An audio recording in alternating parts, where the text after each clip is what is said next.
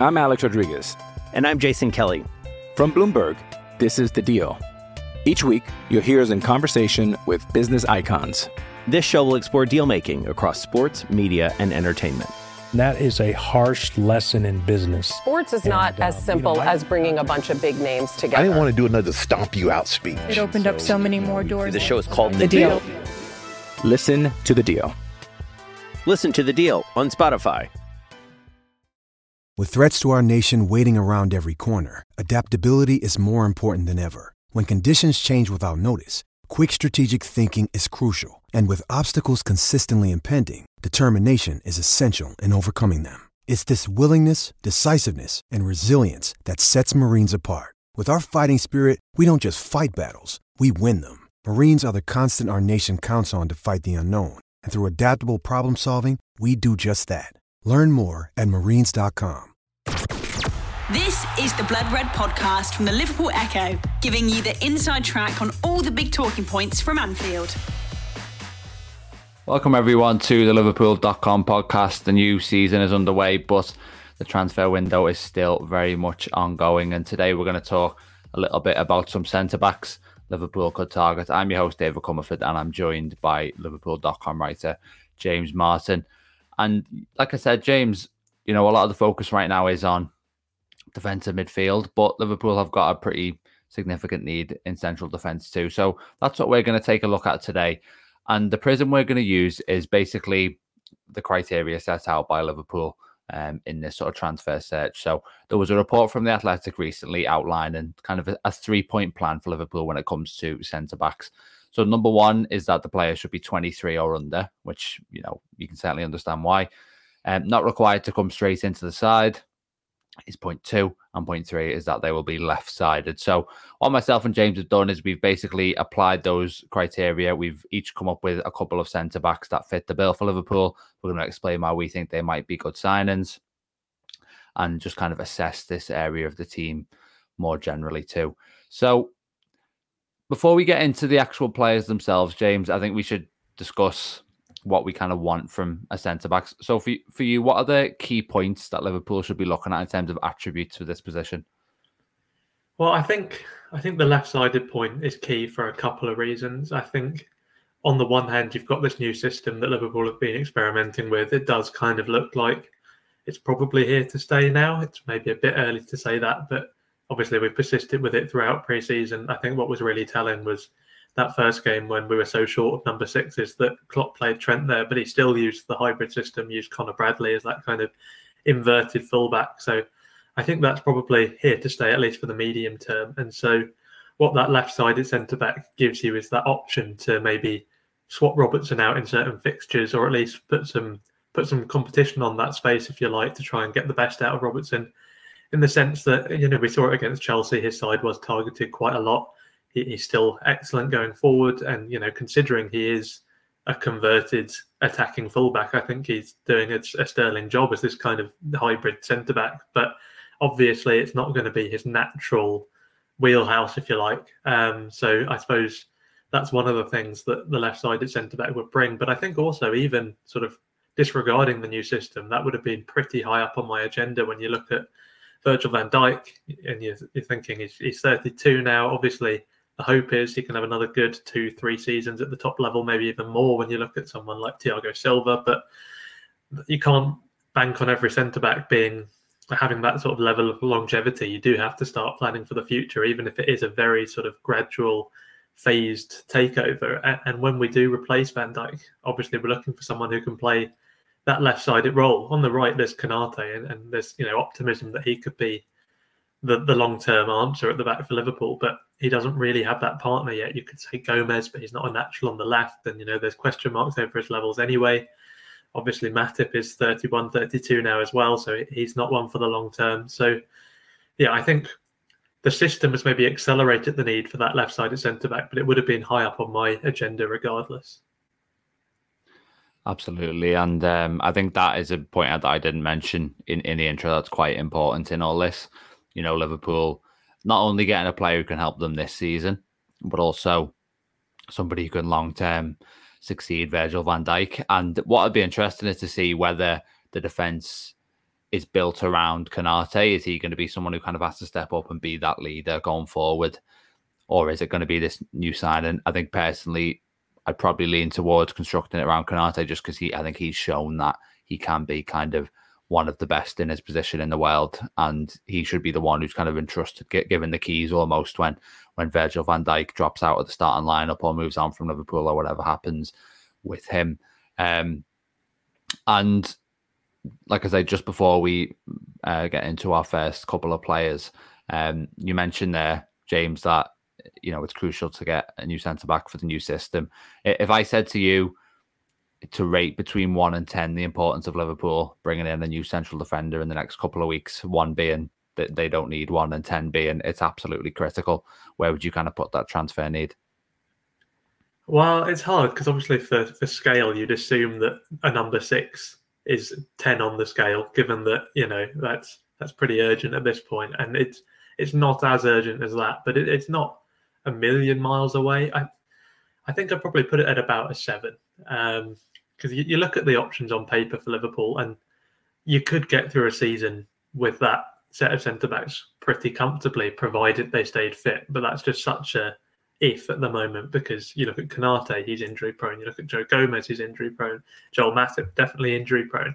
So you're only really left with Van Dijk as this kind of solid, should be available all season kind of option. And obviously something, some act of God or act of Pickford can can come in and sort of ruin that, can't they? So even with the the safe centre-back, if you like, anything can happen. So yeah, it's more of a numbers thing than a quality thing. I, I'm, I'm happy enough with with the levels of most of the Liverpool centre-backs. I think Matip has been the subject of criticism that's maybe a little bit on the harsh side. I think he does struggle in the in the new system, to be fair. He doesn't have the pace. He's never had the pace, and he certainly doesn't anymore have the, the required pace that Konate has to kind of cover that kind of two positions in one. So I understand where that criticism has come from. But, you know, we are talking about squad players at this point, if we accept that Van Dijk and Konate are, are the starters. So, you know, they're, if they're the undisputed first choice and one of them picks up a knock and Matip has to come in, maybe the system gets tweaked a bit, I don't think it's the end of the world, really. But my concern is when more than one injury starts to sort of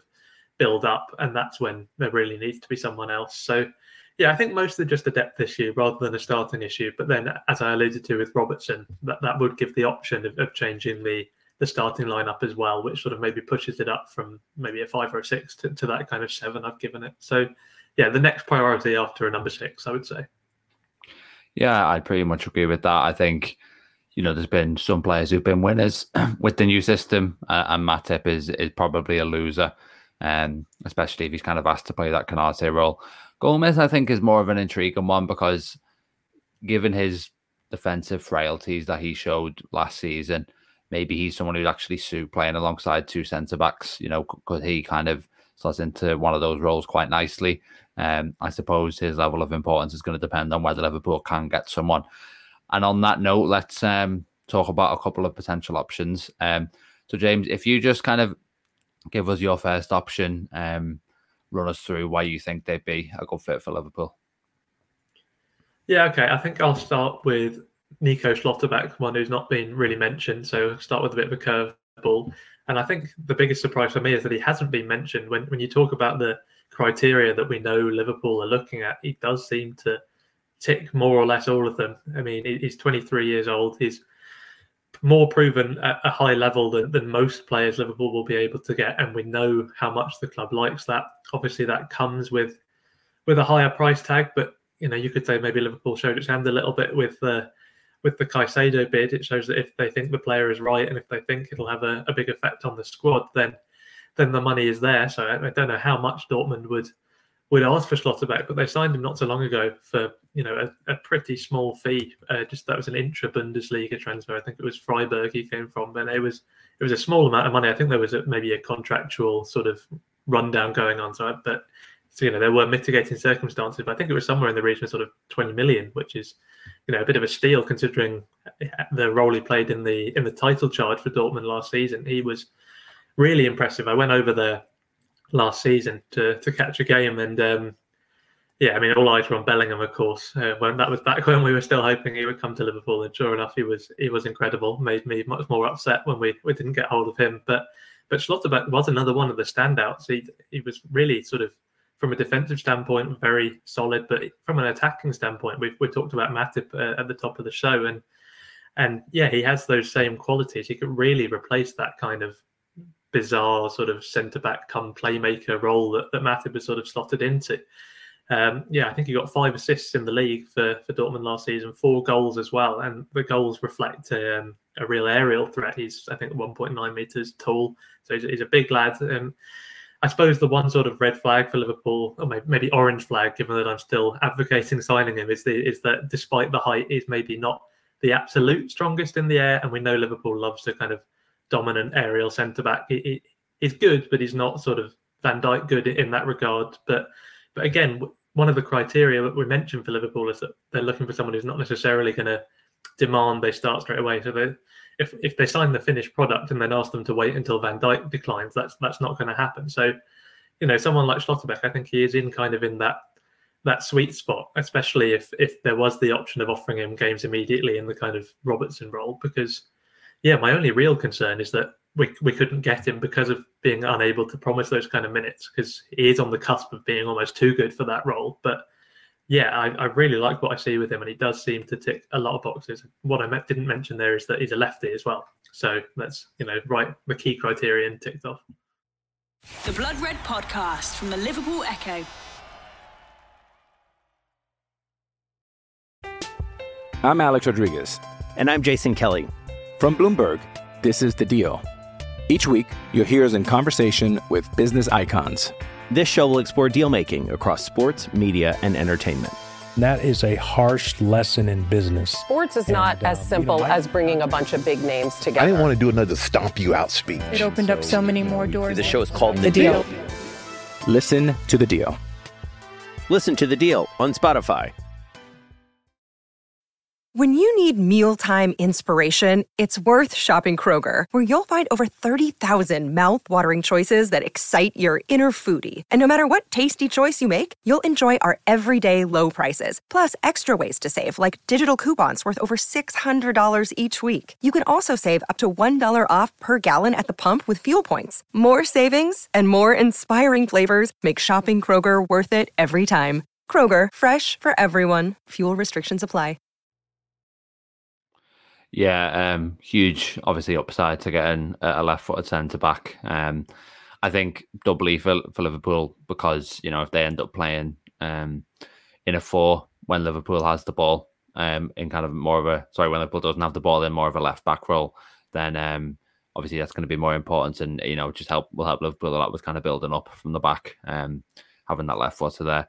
I think the point you make about the Caicedo bit is interesting in terms of, obviously, we don't know how much Liverpool are going to spend on, on the number six that they do get. Um, but there should still be a decent amount of money left over. And also, I mean, the point about aerial dominance is probably a crucial one too. I think, um, off the top of my head, I think Van Dijk and Konate were two of the top four players in the Premier League last season for aerial dual success percentage. And that tells you, um, obviously, how much Liverpool value it. I suppose also you could make the case that when you're playing a back three, um, when Liverpool kind of have the ball, is it less important? You know, can you kind of cope with having a player who's not so much of a specialist? I mean, that, that there might be an argument in that. We've seen a few teams who maybe play kind of um, a three and have a, a smaller centre-back in there who's just really good on the ball, and, and they can kind of cope with that. So that's an interesting way of looking at it as well. Um, my first suggestion is... Um, Arthur Tayat from Rennes. Um, he's, he's also twenty-three years old, um, joined from Bologna last summer for nineteen million. Um, a lot of the players on the market, interestingly, seem to be ones who, who've quite recently moved, um, which obviously inflates the price tag, um, long contracts and things like that. Um, just a quick rundown on him. Again, you know, similar to James, not someone who's who's necessarily been linked, but someone who probably should have been. Um, so there's There was a graph uh, posted on Twitter by an account called um, Soccer God. Um, he wins a higher volume of duels than players like Botman from Newcastle, uh, Van de Ven, who was obviously linked with Liverpool, went to Tottenham, Gabriel from Arsenal. Um, good on the ball as well. Um, second in the French league last season for total passes, um, and also provides that ball carrying like Schlotterbeck, like Matip, third in Europe's top five leagues last season for progressive carries from central defence, which is very useful for, I mean, you can see it first time with Matip how useful it is in terms of it gives the opposition something else to think about, and he can kind of break through those those lines of pressure. And also, I think another part of his package is athleticism too. And if you want, want kind of players he's similar to, um, StatsBomb said he was very similar to, to Lewis Dunk, which I don't think is the most spectacular name, but we know kind of the demands that Brighton put on their centre-backs, which, again, the, the style of football they play, I think, is highly applicable to sort of an elite team at the moment. Um, and then there was squ- a Squawker kind of a graphic as well, showing that he's quite similar to, to Vardiol, who incidentally I think would have been the absolute dream option for Liverpool in this position, um, not only as kind of an, an immediate candidate to start, but also perfect long-term successor to, to Van Dijk. Obviously, he's uh, off the table now, to say the least. Um, and the last thing on um, Théa that I found was that he has eight caps for Belgium, um, which at the age of twenty-three, and given that Belgium is is a strong team, um, certainly bodes well. Uh, and the one thing I wanted to like ask about, ask about with him, James, before we kind of move on to um, our second our second players, is that he can also play left back. Um, how, I mean, how important do you think it is to bring in someone who's got experience of playing on the left of a four? We know in this Liverpool system that when Liverpool don't have the ball, Trent retreats to right back, or at least he's supposed to, and sort of the left-sided centre-back in possession kind of becomes a left-back um, in, in that more conventional four. I mean, I think in an ideal world, you would have someone who's capable of doing both, but I also think back to sort of Manchester City last season. It seemed like Guardiola was able to um, sort of coach his centre-backs to be able to defend as, as a right-back or a left-back quite well, even if they weren't necessarily specialists in that role. So what do you think of that? Yeah, I think a lot can be achieved with coaching. You're right to highlight that. Although, to be fair, Nathan Ake was used a lot, wasn't he? And, and he has been, he has played at fullback before. I remember he spent the season alone at Watford and basically spent the whole time at left back. So I suppose there was maybe a little bit of a of a grounding there. But yeah, definitely there's a, a role for coaching, especially when, you know, given the system is designed to sort of have the more offensive threats further up the pitch. You're not necessarily looking for a classic left-back who's going to be bombing up and down like we've seen Robertson do so well. So it, it's, yeah, it's primarily about the kind of security on the defensive side of the game. And obviously centre-backs will have that that skill set sort of drummed into them from, from, from a long time. So, yeah, it's um, like you say, I think it's probably a plus point, but not a, a kind of definite need. Yeah, I, I think it, it's like you say, I think it can, it is something that, that can be moulded. Um, but when we looked at someone like Van de Ven, um, and we'll obviously see how he does at Tottenham this season and his kind of Premier League standard, but he, that was something he could do, and that was why I think Liverpool maybe will rue that one. But again, um, we'll see how he fares um, under Postecoglou. Um, so, James, let's have your second player now, please.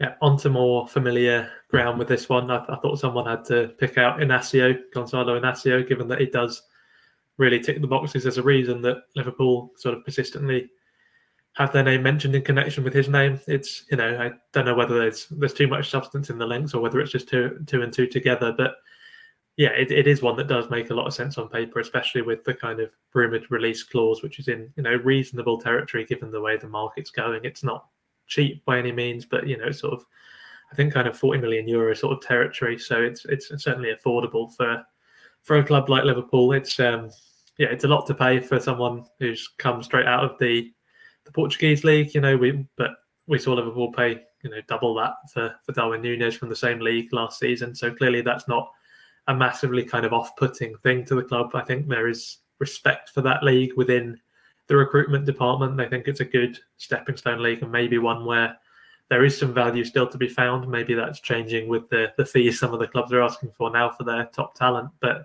yeah, it's a strong league. It's it's only just outside of the sort of traditional top five. I think there was a little time a while back where France and Portugal were sort of swapping places in that kind of spot for the, the fifth league in terms of UEFA coefficient, stuff like that. So they've seen enough in terms of a sample size. Obviously, being at one of the top Portuguese clubs also means you'll be a regular in either the Champions League or the Europa League. So that gives another good place for Liverpool to do some scouting.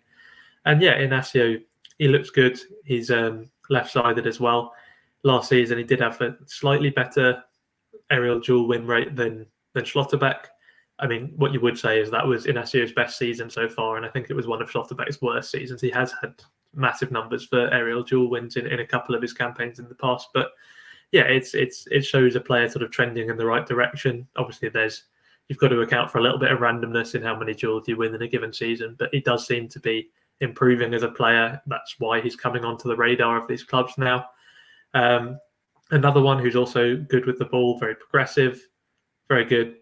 You know, passing wise, he's secure. He's got a good pass completion percentage. So, yeah, it's all things you'd want from a from a ball playing centre back in a possession heavy side like Liverpool. Um, yeah, I think I think that's basically that's basically all there is to it. To be honest, you look at the defensive metrics as well, like tackles, things like that. Just the the building blocks, and th- there's nothing too concerning in those numbers. So. Yeah, much as I can't say I've, I've watched him particularly regularly, he, he shows up well in the numbers. And, you know, we know that it's not just fans looking at these numbers, it's Liverpool as well. And so, yeah, I wouldn't be surprised if there was something in the uh, the interest that's been sort of bubbling away in the rumour column all summer. Yeah, and I think if Inácio was the one that Liverpool ended up with, I'd be more than happy with that, to be honest, um, especially at this late stage of the window. I think he's been a name that has been... Like you mentioned, James, he's, he's been in connect, mentioned in connection with Liverpool for quite a few months now. And um, I think I, I always talk about how the Portuguese league is such a impressive talent factory. I mean, especially those kind of top three teams. It's going to be interesting to see. I mean, Liverpool have obviously not only they've bought a couple of players from, from that league, they've they've targeted a few more. Whether that will remain the case now that Julian Ward's gone is, I think, is a an interesting thing to keep an eye on because, you know, Julian Ward, I think he worked with the Portuguese national team, used to be the Liverpool loan manager for, for Spain and Portugal. So we had a huge amount of contacts in that region. Um, you know, we don't know who's going to be the long-term sporting director, but whether there'd still be that same emphasis on on talent based in Portugal, I think is um, an interesting one. But certainly for this summer, Inácio, I think is um, is worth considering. The second name I went for is, again, I think probably following on from my first one, just in terms of the the lack of links, a slightly rogue choice, but it's um, Strahinja Pavlovic um, from R B Salzburg. He's twenty-two, so slightly younger than, than Tayat. Um, again, he moved last summer, joined from Monaco for seven million euros. Um, and I, I've read an article about him um, from Scouted Football, um, and just a few of the key points in that. There's a heavy emphasis on, on how aggressive he is as well, um, how kind of he's sometimes to his own detriment. He's, I think, similar to Konate in that sense, because we know how much Konate is willing to kind of push out of the fence to almost chase the ball. Um, physically dominant, both in the air and on the ground. You know, we've talked about aerial duels and how important they are already. Um, there's a sense that he needs to work on it is passing a little bit, but that he's a specialist when it comes to progressive carries. Um, and I think really he's all about how the game evolves. That could be a huge... Um, thing with centre backs is, you know, we talked about how there's an emphasis on them being able to play out from the back um, in the past few years, but maybe more so now it's going to be about, you know, can they not actually just, you know, play the ball? Can they advance it up the pitch themselves? And if there's more and more of them that are able to do that at the top level, um, sometimes the aggression can kind of apparently lead to him overcommitting a little bit, and you get the sense that he is quite raw. Would be a bit of a a project player, I suppose, and and that kind of does fit the bill for Liverpool that we mentioned at the start with um, just, you know, player who doesn't need to start straight away. Um, and they also say he's well suited to a back three. Um, our own writer, um, Ben Bockshak, actually said um, he's an admirer. He said um, Pavlovic is deceptively fast, which is obviously important for, for Liverpool to play in the high line. Um, and quite comfortable on the ball too. And we, we know how much Liverpool love Red Bull. The, the, the Red Bull kind of shop really for players, you know, they really admire, I think, how they scout players, the kind of philosophy of football that they have. Um, and so I think I'd be surprised if he hasn't popped up on their radar, whether they're entirely sold. I don't know whether he's someone who's maybe a, a more long-term target. We'll see. But I think Pavlovic will be someone who um, has come under consideration already. There've been um, comparisons to Nemanja Vidic as well, um, which is probably inevitable given that he is this, you know, young upcoming Serbian centre-back. Um, but he does already have twenty-eight caps for his country, which I think is very impressive um, at the age that he is. So definitely kind of a an exciting emerging talent in that position, even if he is a little bit rough around the edges at this point. Again, you start to wonder, like, are Liverpool going to be able to get a perfect player at this point of the market? Probably not. Um, but on sort of Pavlovic and on centre-backs generally, James, I mean, how much room is there for kind of, you know, I used the term project player before. How much room is there for a player like that? I mean, we, we talked at the start about how Liverpool are willing to bring in a player who's not maybe starting eleven caliber straight away, but what kind of timeline do you think they should realistically be looking at given the current, you know, state of their options at centre-back? I mean, they were looking at Lavia as as a potential starting number six, weren't they, by the looks of things? So they do seem to be working on the on the premise. It's a cliche, isn't it? But the kind of, if you're good enough, you're old enough type thing. I don't think they'll be they'll be worried too much about that. So as long as there's someone of the sort of required quality to to step in when needed, that's kind of the baseline level. Klopp needs to be able to trust them. So they need to be kind of of a starting level for Liverpool, but that's a different bar, if you like, to being able to displace Van Dijk and Konate. Um, so I think, yeah, you're looking at that kind of sweet spot of someone who's maybe going to come in as probably the, the third best centre-back at the club in terms of how how Liverpool are looking at things. But even if even if they were, you know, a little way behind Matip or even Gomez in that starting pecking order, it wouldn't be the end of the world as long as there was that clear kind of, this player has a huge ceiling. We think they can progress within the next maybe two to three years. I think that's that's a kind of reasonable timeline to put on it. Obviously, there's there's faith in Van Dijk and there's faith in him being able to maintain his levels for a while to come. So you don't want to you don't want to get someone in saying, you know, you're going to be starting in that Van Dijk spot in twelve months' time, because, you know, we have every faith that he could refine those peak levels where he was, you know, perhaps the best centre-back in the world. He had maybe a, a harder time of things last season, but that's not to say you can't bounce back. So, yeah, I don't think you can really say with any confidence that it'll be that sort of replacement will be happening within within a season's time. I don't think you, you can tell that to, to new recruits. So I think you do have to be taking a slightly longer term view of things, but at the same time, as we mentioned, with the the injury prone nature of the back line, you can make this pitch to the players and say, look, you're not going to be a guaranteed starter, but there's going to be opportunities. We can engineer some of them in the Europa League, in cup competitions, and you may well end up finding yourself thrust into the spotlight, because much as we're not banking on any injuries to these to these starters, we, we you know have to look at the numbers and say they're very possible. And so, yeah, I think I think it's a it's a tough kind of sweet spot to find, because every player is going to want to be starting games, and, you know, any player who doesn't kind of back themselves to start maybe isn't quite of the the level or, or even the mindset that Liverpool are looking for. So it, it is a sort of a tricky balancing act, but I think maybe that's where the under twenty-three criterion helps out, in the sense that, you know, you'd hope these players at that kind of age can take a bit of a long-term perspective, and And, you know, they'll come in with the with respect for the likes of Van Dijk and know they can't just walk into the team. So, yeah, I don't think there's going to be a, a strict timeline on it, because I think it really does depend on, on how things pan out with Van Dijk, even with Matip potentially, although it does look like he might leave at the end of his contract. But, yeah, I think it's that's the kind of area we're looking at. The Blood Red Podcast from the Liverpool Echo. Mother's Day is around the corner. Find the perfect gift for the mom in your life with a stunning piece of jewelry from Blue Nile. From timeless pearls to dazzling gemstones, Blue Nile has something she'll adore. Need it fast? Most items can ship overnight. Plus, enjoy guaranteed free shipping and returns. Don't miss our special Mother's Day deals. Save big on the season's most beautiful trends. For a limited time, get up to fifty percent off by going to Blue Nile dot com. That's Blue Nile dot com.